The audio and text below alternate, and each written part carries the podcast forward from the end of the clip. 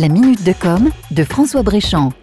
On l'a vu la dernière fois, la grande distribution tente de se réinventer pour résister à l'attaque d'Amazon sur le sol français. Pour cela, l'enjeu est de redonner de l'attractivité aux points de vente physiques pour que le consommateur ait toujours envie de s'y rendre et d'y consommer. Une alternative au e-commerce froid d'Amazon qui se traduit par de la livraison à domicile ou à des points relais impersonnels. Bon exemple de la réaction des acteurs traditionnels, le groupe Casino. Il vient d'ouvrir un concept store près des Champs-Élysées où il teste toute une panoplie de nouvelles technologies qui visent à redonner de l'attractivité aux lieux physiques en prenant en compte l'évolution des usages des consommateurs et en mélangeant le meilleur des deux mondes, le monde digital et le monde physique. Ces innovations en phase de test sont le fruit de divers partenariats avec des startups du secteur visant à améliorer le parcours client. Le magasin est organisé sur trois étages, en plusieurs pôles. Une supérette alimentaire, une épicerie fine, une cave à vin, un espace showroom où l'on peut tester les meilleures ventes des produits Cdiscount, le site de e-commerce du groupe,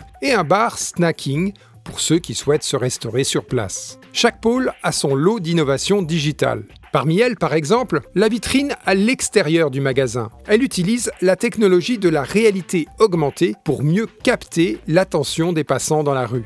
Aussi, pour ce qui est du paiement, plus besoin de caisse. Les clients scannent eux-mêmes les articles sur une application dédiée, puis ils choisissent soit de les emporter, soit d'être livrés à domicile. La cave à vin dispose d'une table digitalisée qui permet, en scannant les étiquettes des bouteilles, d'avoir accès à une base d'informations sur l'origine, la production et les qualités organoleptiques des vins pour faciliter le choix des clients. Bref, vous l'aurez compris, Casino Le 4 est un véritable concentré d'innovation. Le principe, c'est qu'une fois qu'elles auront fait leurs preuves à petite échelle, elles pourront être déployées dans tout le réseau.